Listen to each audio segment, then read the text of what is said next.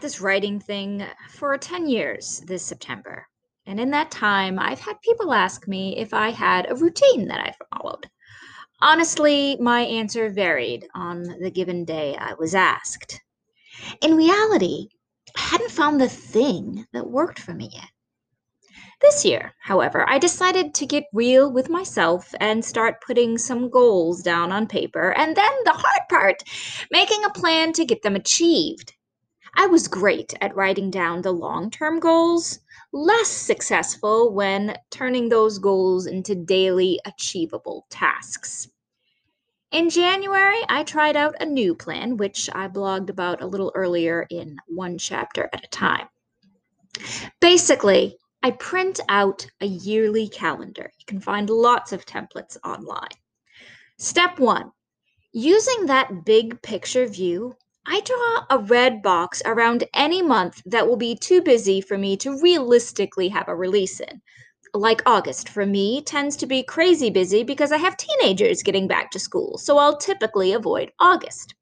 Just figure out what months you think are off the table and draw a red line around them or mark them off in some way. It, it, doesn't mean that you're stagnant that month, it just means you aren't releasing. So don't cross it all the way off, just make a note of the conflict. Step two, come the highlight for that month, the main thing that you will focus on from a marketing standpoint. Like it or not, marketing is just as important as writing. Some may argue more so.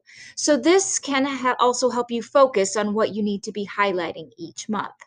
Start with your release month or months. Then, the month before that is uh, always a cover reveal. So, those months will have a focus by default. Then you can fill in the other months with things like a sale, a giveaway, or just promoting a title from your back list. Map out your monthly goals using your release months as a jumping off point. Everything starts with the release month or months. You work backwards from that point.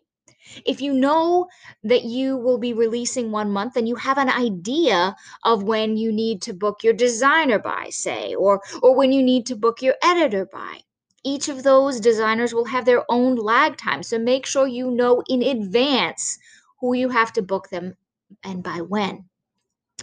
Then figure out what sales, giveaways you might plan. Do they tie into a release at all? What back titles need some love?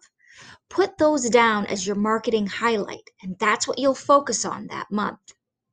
Step three, tackle the rest of the space in that month. This is where you'll rough out what needs to happen each month in order to achieve your goals. For instance, if you're releasing in November, you'll need to go back four months to book your designer or, edit, or editor, give or take. Map out when you'll write the actual books that you're planning on releasing. Are you an author that needs three drafts before it goes to an editor? And if so, how long does it take you to write a draft? Mapping out these details in pencil helps you figure out if the release month you have set is realistic or if it needs to be moved back. Step four, taking those monthly tasks and making them work in a daily schedule. If you know it takes three months to finish a draft, how many chapters a week do you need to do? What days can you devote to getting those weekly goals done? If you know that you have a book that's due to the editor in July, what day are you going to devote to doing that? And so on and so forth. So, step one, map out what month or months you want to release in. Step two, map out the main marketing focus for every month.